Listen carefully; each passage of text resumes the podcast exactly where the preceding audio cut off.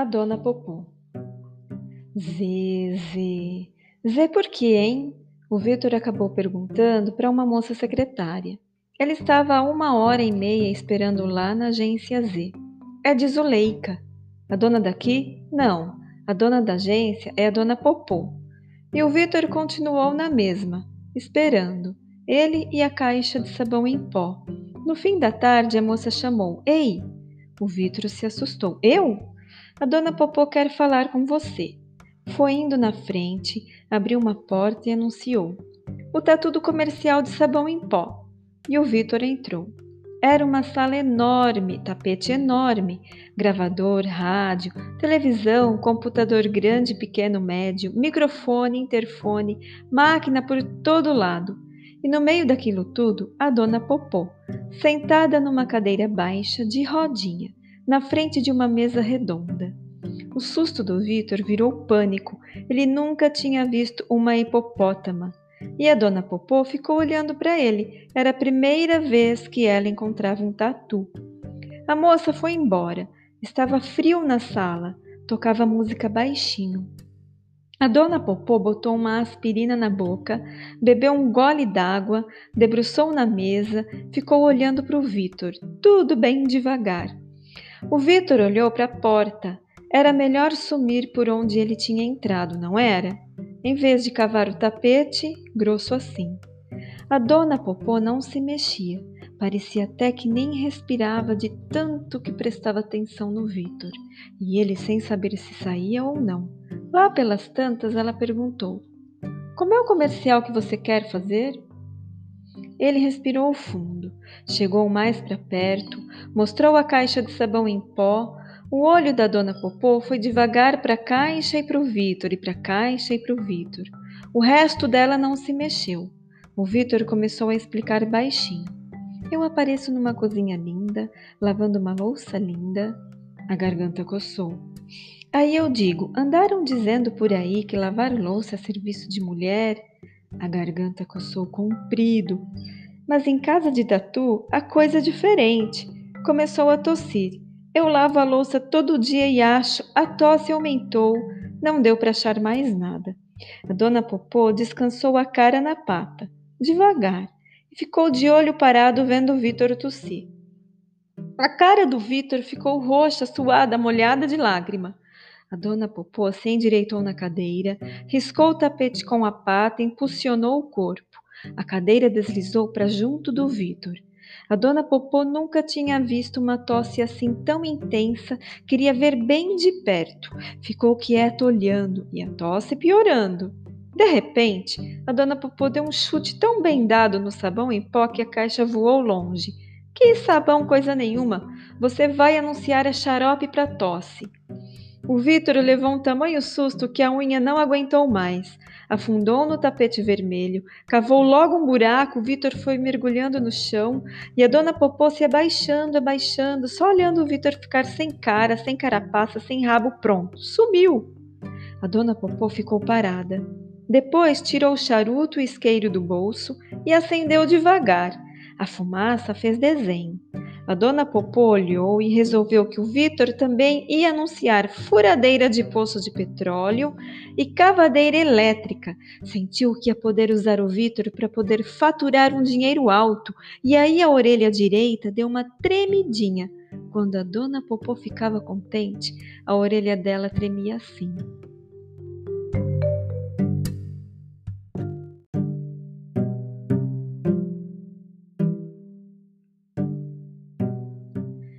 Z de zoológico.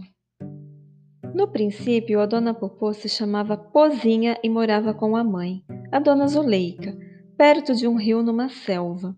As duas viviam uma vida muito simples, a coisa que elas mais pensavam era o que, que elas iam comer. E tudo o que é parente e amigo vivia igual. A principal diversão era juntar para bater papo, e o papo não variava. O que, que eles tinham comido, o que, que eles iam comer. A dona Zuleika já tinha escolhido o hipopótamo que um dia ia casar com a Pozinha. Ele é ótimo para arranjar comida, viu, Pozinha? E a Pozinha disse tá. A dona Zuleika já tinha escolhido o lugar que a Pozinha ia morar. É um lugar ótimo para arranjar comida, viu, Pozinha? A Pozinha disse tá. A dona Zuleika tinha até mandado: uma hora dessas vai lá ver o lugar. A Pozinha foi. Errou o caminho, acabou entrando em área de caçada justo quando andavam pegando bicho para levar para América do Sul. Pegaram girafa, pegaram elefante, pegaram avestruz, pegaram a pozinha também. Meteram ela no porão de um navio e ela foi parar no, no Jardim Zoológico do Rio de Janeiro. A pozinha estranhou a vida no zoo. Não gostou da comida, mas depois acostumou com o capim. Um dia ela viu chegar um rinoceronte que ela conhecia desde pequena. Quando ele passou por ela, contou que a dona Zuleika tinha sido presa também. Levaram ela para a Índia. É longe? A beça. É grande? Enorme. Xi, o Brasil também. Viu que nunca mais elas iam se encontrar. Chorou. Quis prestar homenagem para a mãe. Fez um Z bem grande de capim trançado e pendurou na grade que cercava ela. O pessoal do zoo gostou e mandou ela trançar um monte de capim para fazer o resto do zoológico.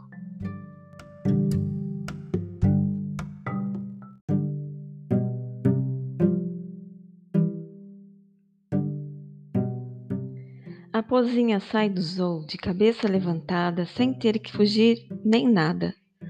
Dia de chuva deixava a pozinha deprimida, e era só desabar temporal que ela ficava pensando numas histórias que cochichavam lá no zoo.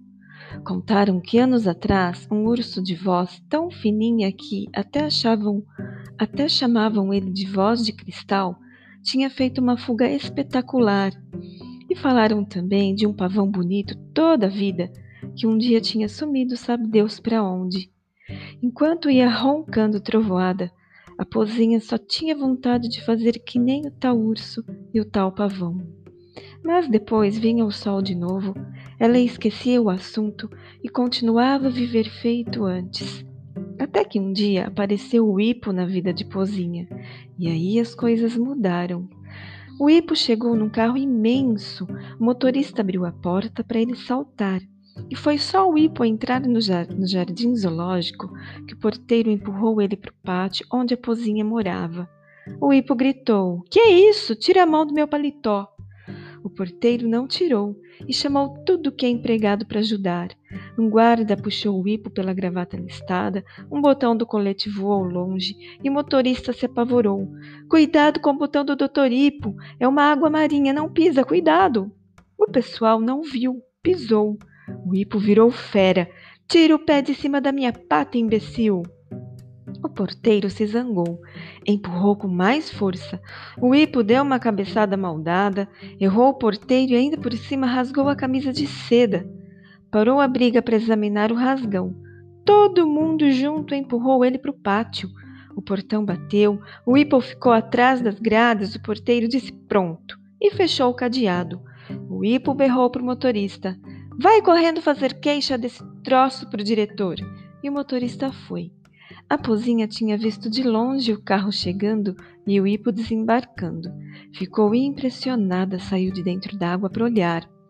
Veio vindo para perto para ver melhor a briga, a gravata listada, o colete e o paletó do hipo. E quando fecharam o portão, ela começou a sentir pena do rasgão e do botão. Que chato, não é? Ela falou, tão perto que o hipo até se assustou. Mas quando deu de cara com a pozinha, o susto foi embora. A chateação do colete e da camisa passou também. Passou cara amarrada, passou irritação. Bonitinha que ela é, ajeitou a gravata, fez um gesto de cabeça. São uns idiotas. Pensam que porque a gente é hipopótamo tem que viver no zoo. E não tem? Claro que não. Eu só vim aqui soltar o irmão de um elefante que trabalha numa das minhas empresas. O olho da pozinha ia da botoadura de ouro para o terno bem cortado, do terno para o colarinho duro. O hipo tirou um charuto do bolso e ofereceu. Você fuma? A pozinha quase caiu para trás, mas, para não dizer não, quem sabe era moda lá fora. Fingiu que não tinha ouvido a pergunta e falou: Quer dizer que a gente não precisa ficar aqui? É só pagar para sair. Ela baixou a voz. Falaram que é só fugindo. Bom, se o bicho é pobre e só conhece gente pobre, O jeito é mesmo fugir, mas por quê? O quê? Você tá querendo sair? E estendeu de novo o charuto. A pozinha abriu a boca para dizer que não fumava, mas a pata chegou na frente e pegou o charuto. O hipo tirou do bolso um enorme isqueiro de ouro. Acendeu. Acende primeiro o seu, a pozinha pediu, e ficou de olho para ver como é que ele puxava a fumaça. O hipo soltou uma baforada que deixou a pozinha meio tonta e perguntou: Você não tem parente, não tem amigo para te ajudar? Eu não.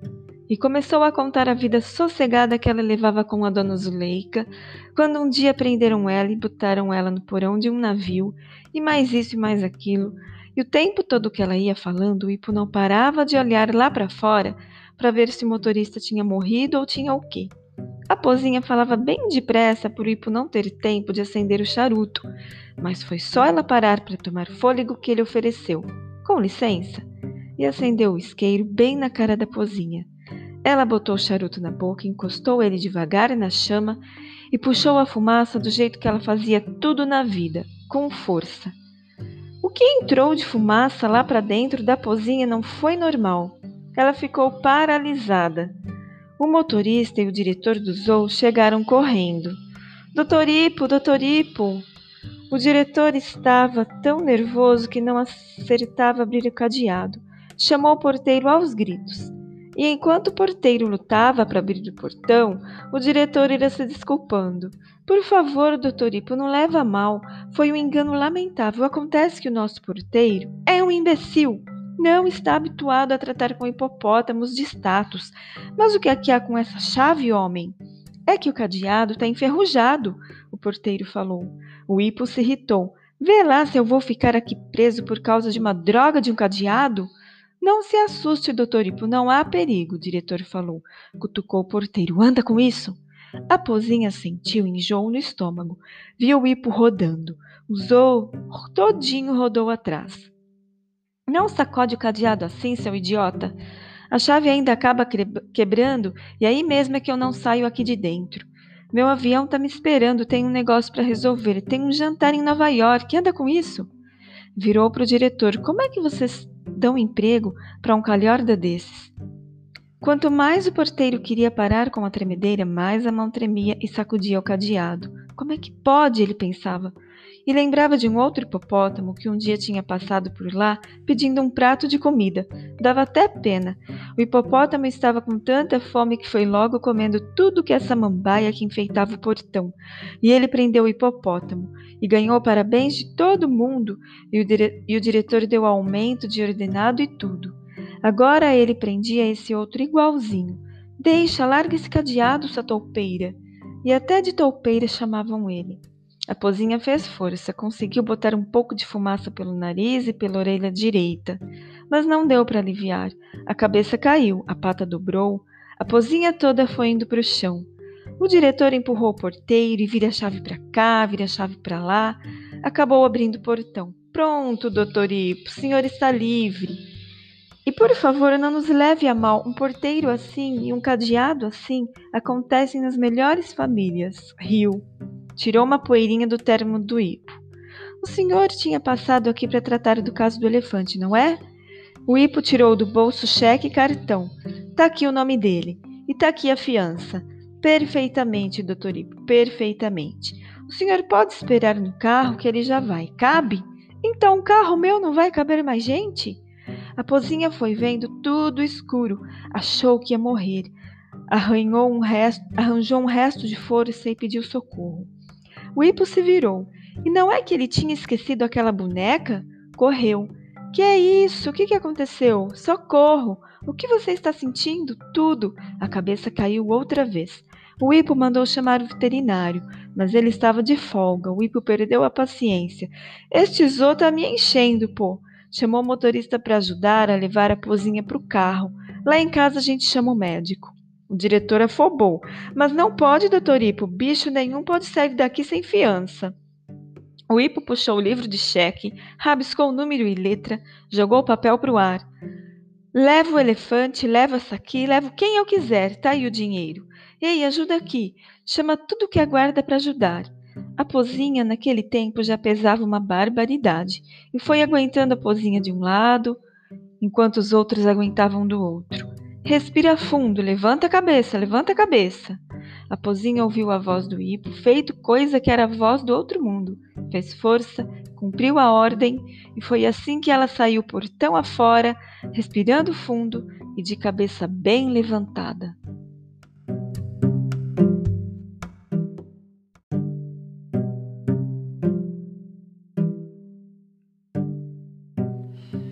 A pozinha vê de perto um jeito diferente de viver tão diferente que ela custou acreditar na vida que o Ipo e os amigos dele viviam. Cada casa que não tinha mais tamanho, empregado por todo lado, carro, barco, avião particular, e uma agitação que só vendo. Todo dia ela queria falar com o Ipo, dizer muito obrigada por tudo, perguntar o que a gente fazia para viver assim feito ele, mas quem diz? O Ipo não parava de falar no telefone, não parava de discutir negócio, não parava de correr de um lado para o outro para fazer mais negócio. E quando a pozinha via que tinha sobrado um tempinho para ele, chegava logo correndo. Ipo, eu queria te dizer. Vamos dançar, ele falava logo. Discoteca, gafieira, forró. O Ipo topava tudo, mas o lugar tinha que estar bem cheio e fazer bastante barulho. Aí não dava jeito para pensar nem para falar.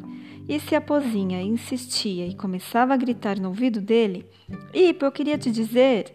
Ele logo olhava para o relógio. Tenho que pegar um avião para Paris, ou para Londres, ou para Frankfurt. Largava a pozinha no meio da pista, sumia.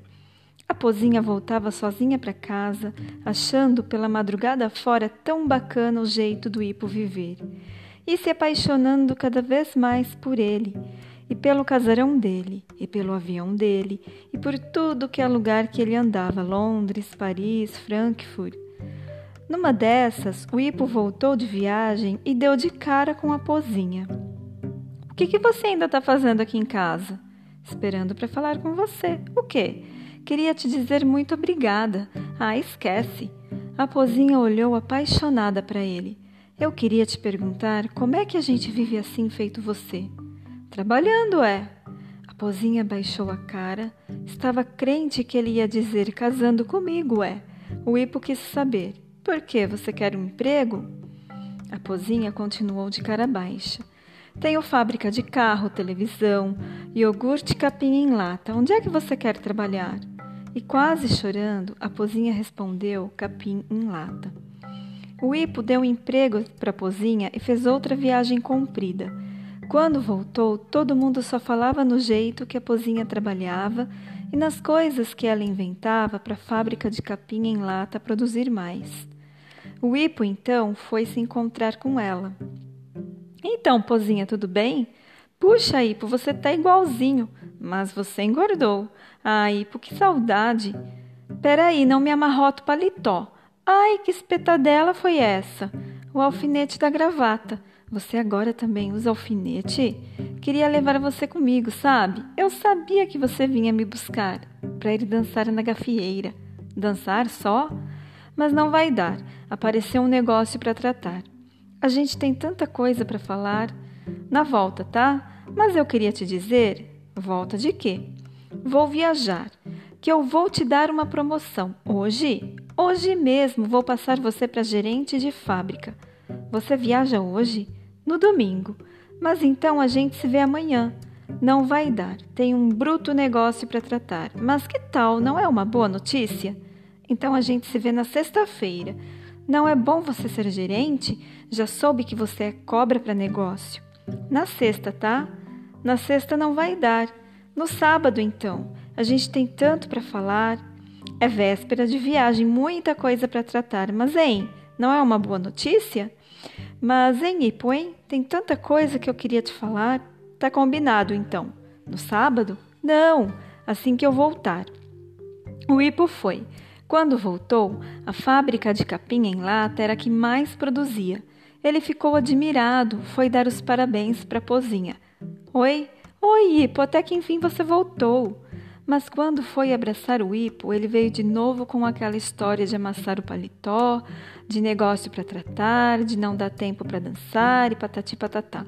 deu parabéns pelo sucesso do capim em lata, foi viajar outra vez e deixou ordem para Pozinho orientar outras fábricas dele.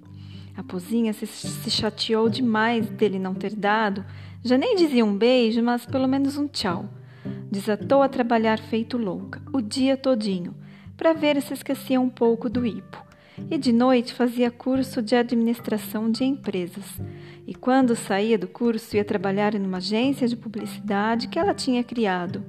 Era lá que ela acabava sempre dormindo de tão cansada. Virou a casa dela e então ela mandou botar o Z de Zuleika na entrada. Todo mundo foi ficando bobo com o talento que a Pozinha tinha para negócios. Onde ela botava a pata, o lucro aumentava. Quando o Ipo voltou para o Brasil, tratou de ir logo falar com ela e aí ela deixou ele esperando um tempão, de propósito. Quando afinal mandou ela entrar, ele começou a reclamar. Escuta aqui, o que, que há, hein, Pozinha? Alto lá, não sou mais Pozinha. Agora sou a Dona Popô. Dei festa e tudo para mudar de nome. Uma festa linda, você precisava ver. O Ipo tirou o alfinete da gravata, limpou a unha com ele e disse: Ah, é? Festa fantasia, sabe? Gente e bicho assim. Acendeu um charuto na calma, jogou a fumaça para o ar que nem o Ipo jogava e contou: Eu me fantasiei de rainha, com manto vermelho e tudo. No fundo da sala tinha um trono e em cima do trono estava escrito Pozinha com letra dourada. O assento do pô era uma coroa, sabe, cheinha de água marinha. E aí, quando eu fui andando para o trono, começou a cair dinheiro do teto feito pétala de rosa. Foi lindo, lindo, você precisava ver. E tinha, e tinha orquestra tocando essas músicas que você gosta. E quando eu sentei no trono, veio empregado de luva me acender o charuto com um isqueiro de ouro igualzinho ao seu. E aí, sabe, eu soprei a fumaça no pozinha e tudo que a letra desmanchou. Foi lindo, lindo, só ficou a coroa do pô. E nessa hora o teto abriu e desceu um empregado da fábrica de capim em lata vestido de anjo. Uma beleza! Todo mundo até fez hum. E aí ele tirou da asa uma pena dourada. No lugar que tinha pozinha, ele escreveu Dona Popô, deixando a coroa do pô bem em cima do pô. Foi bonito a beça. Ah, é? Ela deu uma risadinha. De modo que agora já sabe, querendo falar comigo, tem que chamar pela Dona Popô. E como eu ando até aqui de trabalho, na certa você vai ter que esperar. Foi assim mesmo que a pozinha falou, só para chatear. E aí o hipo olhou bem no olho dela e disse: Eu também, eu também dei uma festa, sabe? Só que foi de casamento. Enfiou o alfinete na gravata, o meu, e saiu, sem contar nada da festa, só para chatear. A dona Popô teve uma dor de cotovelo histórica e ainda por cima, o Ipo tirou ela das empresas dele, dizendo que ela estava ficando muito poderosa e que mais cedo ou mais tarde mulher bota tudo que é negócio a perder e que mais isso e mais aquilo. A dona Popô descontrolou. Mas então, depois de dar o murro que eu venho dando esse tempo todo para aumentar o dinheiro dele, a paga é essa? E teve uma enxaqueca monstro, de mágoa, de pura mágoa. Não adiantou chamar médico, padre, curandeiro. Não adiantou tomar tudo que é remédio que mandaram. A cabeça parecia que explodia. E quando a dona Popô achou que não ia mais aguentar tanta dor, se lembrou da banheira e mandou chamar o inventor.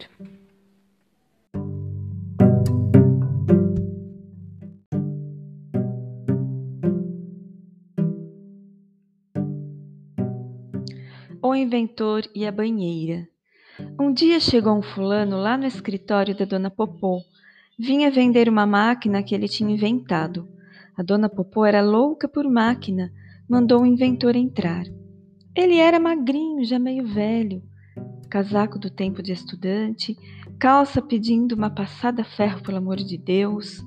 A dona Popô olhou para ele de cara feia. O inventor nem percebeu. Abriu a maleta, tirou um retrato e folheto velho, foi mostrando um por um, sem falar, só o olho brilhando, com uma esperança danada. A dona Popô olhava para o papel, olhava para o inventor, fechava mais a cara, acabou se irritando. O senhor pensa que eu tenho tempo para brincar? Por que, que o senhor não disse logo que vendia banheira? É que eu era máquina. Eu quero é máquina, ouviu? E máquina para mim só muito sofisticada.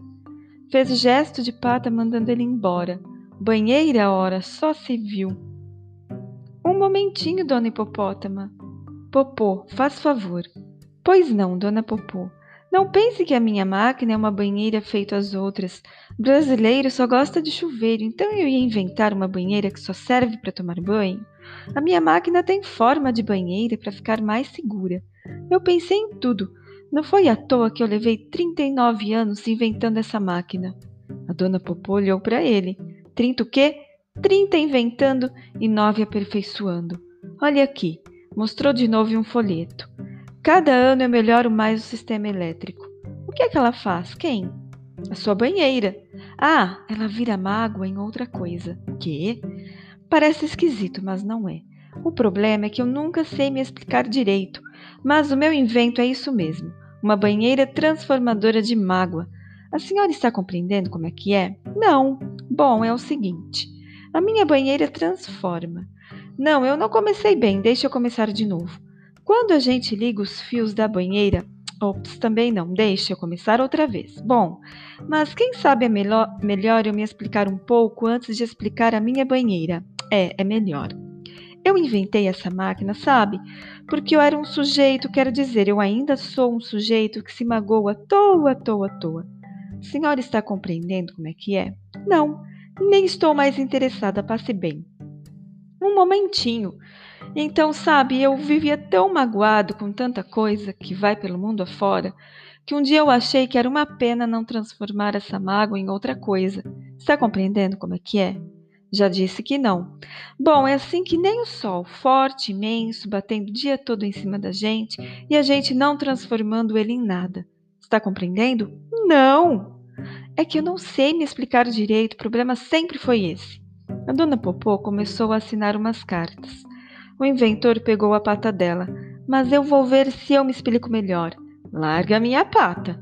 Escute, foi assim. Um dia eu tive uma ideia. O jeito era transformar aquela mágoa toda que eu vinha sentindo numa outra coisa. E foi aí que eu inventei a banheira. Para mim e para todo mundo que se magoava. A dona Popô fez força com a pata. Ele gritou: Para a senhora também. A dona Popô olhou de rabo de olho para a janela. Viu a cabeça do guarda-costa, ficou mais aliviado e procurou disfarçado uma campainha que tinha no chão. O inventor suspirou tremidinho e baixou a voz. Faz de conta que a senhora é feito eu, se magoa à toa. Aí a senhora deita na banheira, se concentra, resolve que vai transformar a sua mágoa numa pesquisa científica, ou num belo livro, ou numa descoberta médica. Riu. Imagina a senhora usando aquela força toda da sua mágoa para querer acabar com o câncer ou para acabar com a fome que vai pelo mundo. Imagina! E só de imaginar ele ficou tão contente que abraçou a dona Popô. Me larga! Ele largou. Desculpe, eu sou uma pessoa meio desajeitada. Já deu para ver, e já deu para o senhor sentir que eu não estou interessada na sua banheira, não deu? É que a senhora não está compreendendo o alcance do meu, do meu invento. O problema é esse. A coisa funciona assim, presta atenção. Ah, vamos imaginar que a senhora se magoa com seu marido. A senhora é casada? A dona Popô ficou olhando para a cara do inventor. Ele olhou para o tapete vermelho e coçou a cabeça. Quem sabe é melhor a senhora se magoar com uma amiga em vez de se magoar com um marido? É, é melhor. Ah, então a senhora se magoa com uma amiga. Em vez de ficar pensando na mágoa, a senhora se mete na banheira e resolve transformar a sua mágoa numa vontade de acabar com a pobreza que vai pelo mundo. Debruçou na mesa. O olho brilhou. Mas quem sabe a senhora prefere acabar com a poluição, hein? A dona Popô continuou sem se mexer na cadeira, sem mexer a cara. O inventor tirou um cartão do bolso. Olha, eu preparei uma listinha das coisas que eu acho importantes para melhorar o mundo. Tem de 1 a 10 para a senhora escolher. Tá aqui.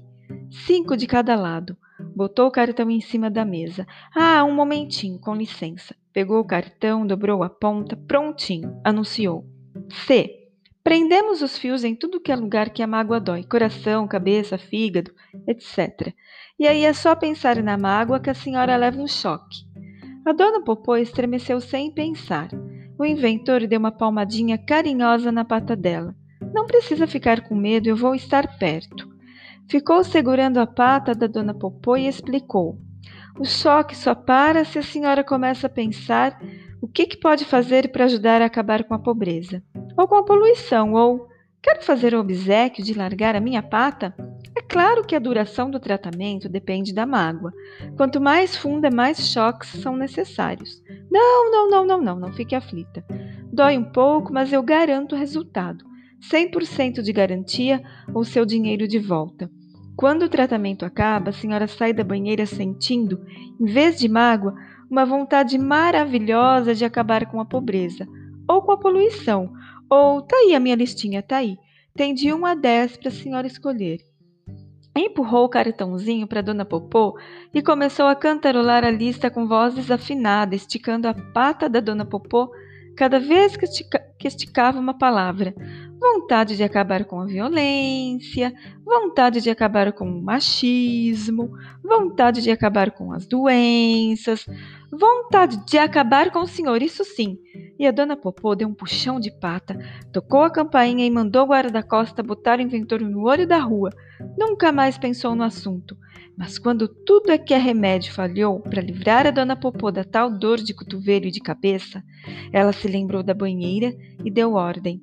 Quero falar com o fulano inventor de uma banheira que transforma mágoa não sei em que. Quero ele aqui, já, com banheira e tudo. O inventor andava viajando pelo interior. Só voltou no dia que o Vitor foi na Z vender o um anúncio de sabão em pó e foi justo quando o vitro se engasgou e sumiu lá para baixo do tapete vermelho que o inventor entrou no escritório da dona Popô.